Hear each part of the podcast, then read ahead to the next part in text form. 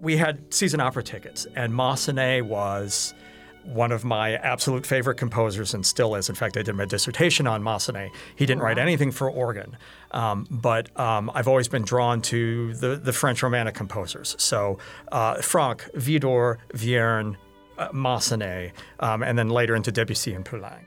That's organist Erik Goldstrom, who's the music director at Trinity Cathedral in downtown Phoenix. He leads a performance for the upcoming day long celebration of César Franck's 200th birth anniversary to be presented at the cathedral on December 10th.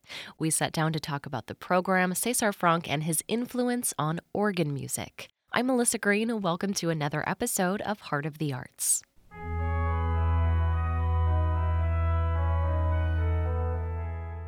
Thanks for coming on our Heart of the Arts podcast today.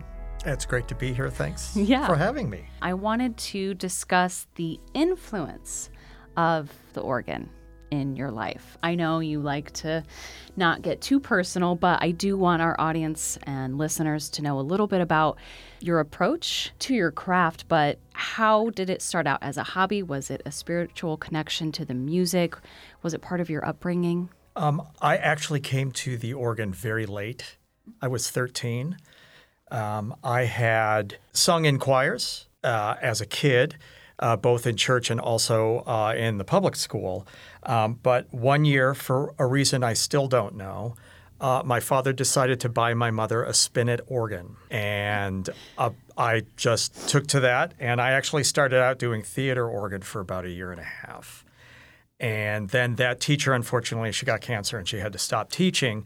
Um, but then I switched teachers. I went to the uh, organist, choir master at the church that we were going to, and then I switched over to classical uh, organ performance. And I kind of put blinders on, and it, the rest, there was never anything else that I was going to do.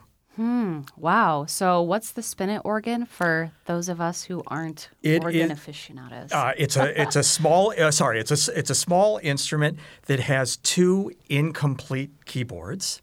okay. Um, so an organ has either 56 or 62 keys, and there would be two separate uh, keyboards that were both smaller, and usually you would have eight or 12 pedals on the bottom that were not even full length. It was meant. Um, Basically, it was meant for uh, people who wanted to play Tico Tico at home. So, um, Cesar Franck is not often the first composer we that we learn about in whether we're just casually listening or um, studying music. So, I wanted to also ask who some of the most influential composers were for you. Who were some of the first? Maybe it was Cesar Franck. Um, I've always loved Franck. I've I've always been pulled towards uh, romantic, late romantic composers, uh, 1850 through about the Belle Epoque.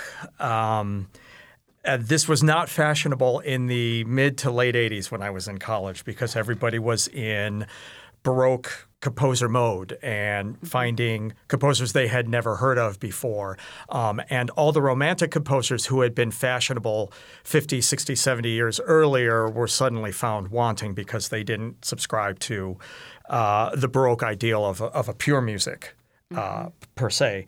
Um, I actually we had season opera tickets, and Massenet was one of my absolute favorite composers and still is. In fact, I did my dissertation on Massenet. He didn't write anything for organ, um, but um, I've always been drawn to the, the French Romantic composers. So uh, Franck, Widor, Vierne, uh, Massenet, um, and then later into Debussy and Poulenc. So it's always been a it's always been a pull for me. Okay, yeah.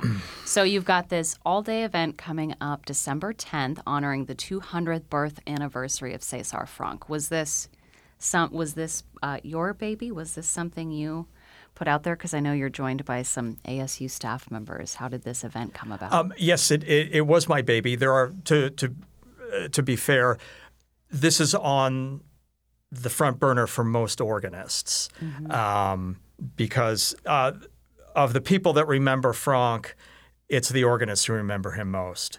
Uh, because of the, the the twelve significant contributions uh, that he made to organ literature, uh, non-organists will know Franck, of course, for the Symphony in D minor, um, and violinists may know him for the uh, Sonata in A for, for violin and piano. Um, this is actually a repeat performance in 1990 on the anniversary of his death, the 100th anniversary of his death. Um, I pulled together a similar concert uh, at Christ Church Cathedral in Indianapolis when I was the assistant there, um, and we ran through it in one day. And so I thought it would be fitting. Uh, this will be my last chance at it. Your last chance at it? Yes. What, what do you What do you mean by that? well, the next time a significant anniversary comes through, I will Oh, not be right. Okay. Yeah, yeah, yeah. Gotcha. I will not be. So I there was a French conductor, Jacques Lecoumbe, that came through, and he was talking about the uh, symphony in D minor and said that there's kind of a love hate relationship with César Franck. And reading about the bio, I want to get into, you know, how he was changing music for the organ. Do you feel that there's a love hate relationship with his music? And was it because he was switching things up? Um, French music's incredibly complicated during this time um, because Franck was unapologetically influenced by German composers, specifically Beethoven. Beethoven's never far from César Franck. In fact, César Franck studied counterpoint and fugue with Antoine Reicha, who was a uh, symphonic bandmate of Beethoven. And so we can assume that Franck learned counterpoint the way Beethoven learned counterpoint. Um, he's also influenced by uh, Wagner uh, in his extreme chromaticism, and Liszt was a friend. And Liszt heard Franck perform on many, many occasions um, and was in awe of his improvisational abilities. So there was there is this sense that Franck and and he's also he was born in Belgium. He was born in Liège. So there will people there are people who will make the distinction that that Franck was a Parisian composer but not a French composer because he's not mm. he's not from there. So I, I'm not I'm not a French native, so I can I, I can't speak to a love hate relationship, but I can see that there is some tension in lifting up Franck as a French composer when he he's not actually from France. Mm, mm. That clears up a lot. Music from this time period, um, from like you said, your colleagues um, back in college were used to the Baroque approach, um, and that this was a time when César Franck was writing more serious music for the organ, and that term gets thrown around a lot in classical music when describing whoever. So I wanted, I wanted to know. I don't want to assume. I want to know your uh, definition of serious music and how he was changing that exactly. That's an excellent question. Um, and we can take, we can actually not be afraid to use the word serious because in the uh, the press we have on Franck's playing, the word serious comes up in every single one of them. And I think to, in order to understand this, you have we have to go back and understand what's going on uh, in France. French organists were taught improvisation, and even to this day, I believe the best improvisers are French. Um, at the Paris Conservatoire, the examination was taught for uh, improvisation. Uh, after when when it, Franck uh, took the examination, he only got second prize. Um, he got first prize for piano and first prize in counterpoint, but not not for organ. Um, you had to harmonize plain chant and you had to improvise a fugue on a given theme. It later expanded to being those two items plus an improvisation in sonata form on a given theme, and also then you would play a set work, a piece that had actually been written. Um, but French organists were taught to improvise. During this time, uh, the Second Republic, and even a little bit before, the premier organist in France was Louis Jean Alfred Lefébure Wély. Um, he was the most fashionable organist in the most fashionable churches. He was the organist at the Mad- the, La Madeleine, um, and he was organist. Then he went to Saint-Sulpice. He died, I believe, when he was 56. Um, he played what to us might now sound as circus music. But the French, the, the bourgeoisie uh, went to the Opera Comique, and that musical influence was expected at Mass. And so uh, Lefébure Wély was a fabulous improviser. He left very few written works, but they're all in this um, worldly style. I'll use it. I'll use the term worldly. Franck stands, he was able to do this. There's one extant piece in the Six pièce, the finale, that's in this um, uh, sortie, this wild uh, kind of. I, I, hate to use the word circus, but it, it's it gives a quick visual of what the music sounds like. Yeah. Um, it's not the Franck that's writing canons. It's not the Franck that's got the Grand Pièce Symphonique, which is not a symphony, it's an organ sonata per se that's 28 minutes. But there's this huge Beethoven grand recalling of themes at the, at the end. Franck wrote the most important. Uh, he published the most important music that had been done in Paris, uh, done in France in hundred years, um, Okay. and so he he stands apart from that improvisatory tradition. And in addition to providing music for the symphonic organ, which is now being built under Aristide Cavaillé-Coll, he's giving the organ serious music. And that's what we see in the, in the press. Um, and that also tends to be why he's somewhat neglected uh, in, in French music history at, at this time because people like Aristide Cavaillé-Coll Franck became not was not the top person on his list to show new organs precisely because he was so contrapuntal. He was so studied. People wanted something that was uh, immediate, immediately accessible.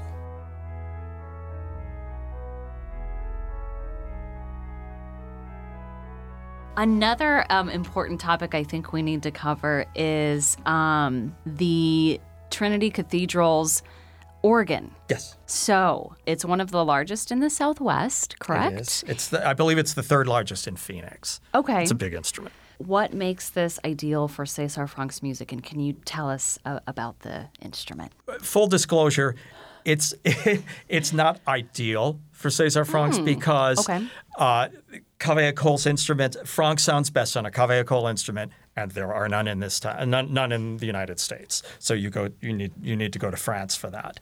Um, however, the organ is what it's built in what we call an American classic style. And that means that it's a hodgepodge, if you will, of building techniques. So uh, if you think about it, usually manuals, each one of the keyboards is geared towards a different style. So on an American classic organ, the Great, which is the primary manual, is usually varies between a German principal chorus, which a principal sound is the main sound. When you think of what an organ sounds like, that's the principal sound. And so it's it's meant to play Bach, but sometimes they put English influences on that so that they have uh, a little fuller eight foot f- sound. The the choir organ, which is the bottom manual, or positive, is usually a catch-all, but it also can be more baroque. So it's there that you find uh, usually smaller reeds, maybe high-pitched mixtures and mutations. The third manual, the récit or the the swell division, is always French. So that's Okay. where you find the celestes. That's where you find uh, uh, the French reeds as opposed to German reeds. Um, uh, our organ has a, a solo manual, which varies between being both a French bombarde and also an English solo. Um, so it's it's it's a conglomeration of styles. Uh, we have enough foundation eight foot tone and enough fiery reeds to make Franck sound good, but it's but again it's not the it's not uh, it's not the perfect Franck organ. But you will not be disappointed. Oh, I'm sure there are so many layers to it. It's just fascinating. I know there's like organ societies uh, throughout the country, and um, are there ever any? This probably is going to sound a little silly, but you know, if someone wanted an organ built for their building or for whatever, how would how would they go about that? Um, there are uh, there's a society for, of organ builders. Um, uh, it's the American Pipe Organ Builders Association, Yes. APOBA. Yes. So there's a list of of of uh, builders that uh, subscribe to that, um, and you could find any number of reputable builders. And th- It would take a long time, though, right? I've I've mainly seen them in churches. Correct. You know. the organs organs reside mainly in churches and concert halls, though. Uh, certainly, there still are residence organs. There are still people who have them in their homes. It's not as prevalent as it was, say, in the late 19th and early 20th centuries, uh, when especially the wealthy or the moderately wealthy used them for entertainment because we didn't have television. We barely, you know, you might have had a record player, but even before that, and so that was part of the the entertainment was to have a residence organ. It takes, um, it, it, depending on your builder, it can take anywhere from uh, roughly three to five years from signing contract to full installation. Wow. Oh, that's fascinating. Let's talk about um, the ASU members who are joining you Kimberly Marshall and James Gerber. Yes. Uh, James Gerber, I met James Gerber when I came to the cathedral in 2010. He was at that time a DMA uh, candidate. Um, and I can't, we just kind of hit it off, and he eventually became my non-stipe organ scholar uh, for a year at the cathedral. Um, and he still to this day he plays. Uh, he's the organist for the choral evensongs that we do at the cathedral, and he also plays for lessons and carols. Um, he also accompanied our 2014 residency at St Albans in the UK uh, when we were there for a week. Uh, Kimberly Marshall, she's the Goldman Professor of Organ at ASU. Um, I've known her for, for uh, a long time. She's an internationally recognized organist and scholar. Um, she did her doctoral work at uh, University College at Oxford, um, and uh, she's taught at Stanford. And she did the she was the dean of post uh, doctoral work at the Royal Academy of Music in London, um, and she came to ASU I think in 1998. Okay. Her actual specialty, she's always done French, but her her her main focus has always been medieval, um, uh, late late late medieval and Renaissance organ music. Um, and she's recently been awarded uh, the Medal of the Royal College of Organists, which is their highest degree. Oh, wow. Yeah. So, So each of you are playing solo at three different times throughout the day. correct. And you'll each be playing part of the the 12 works. Correct. Um, they each program uh, they'll all be about an hour long, um, and each of us has selections from the six pieces or the trois pièces, which were published. Uh, the six pieces were published in 1868, but they have a genesis as far back as the 1850s. Uh, the trois pièces from 1878 were written for the uh, inauguration of the organ in the Trocadero.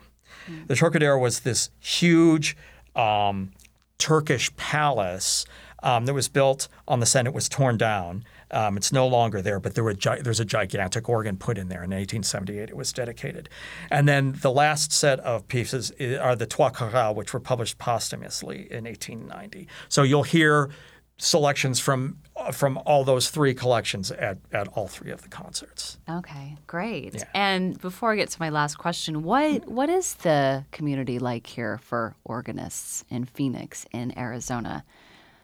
Um, It's we're a strange lot. Yeah, yeah. No, I I mean I I interviewed someone recently who researches like specifically Anton Bruckner's music. Oh, And he is like part of this Bruckner society of like seven people.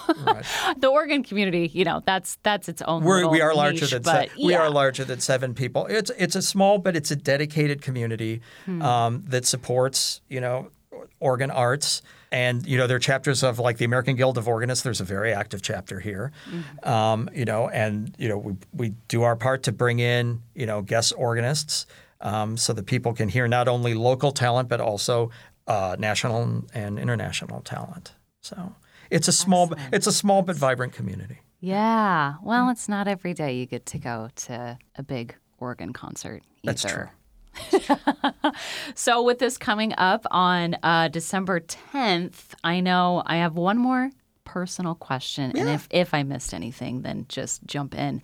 But so it's happening in December. Um, do you have any holiday traditions? Do you uh, do you avoid holiday music or anything about the holidays that relates to your work and what you do? Do you they? mean me, me personally? yeah. Christmas is my second busiest time, so I don't I don't have have much time other than it than it being busy. Um, Lessons and carols is something that's always been important. And Christmas Eve they do the broadcast from Kings, which is where that service. So I always start doing my uh, baking for that Christmas dinner with that on. Um, I don't I don't have a lot of traditions because, like I said, I'm usually busy. But um, one thing that I take back, which was when I was a kid. Uh, weekends we always baked hundreds and hundreds of Christmas cookies, um, and I would be in the kitchen with my mom to do that, and then we would hand them out to friends, friends and family. So I still try to do that as much as I can. Aw, cool. And and you tune in to um, all the great classics. Right. They don't get old. No, they don't get old, not at all. Well, Erik Goldstrom, thank you so much for coming to well the K Box Studios today. I look forward to the show, and I think our audience is going to be fascinated by this conversation and the upcoming performance. Well, thank you. Uh, I uh, I appreciate talking about Franck, and Yeah. hope to see people at the concerts. Thank you. That's organist Erik Goldstrom, the music director at Trinity Cathedral in downtown Phoenix. Join him and other organ scholars on Saturday, December 10th for the celebration of the 200th birth anniversary of César Franck. Franck's 12 works for Grand Orgue will be heard in a series of three free concerts scheduled for 2, 4, and 7 p.m. For further information on the celebration, visit trinitymusicaz.org. For KBox Heart of the Arts, I'm Melissa Green.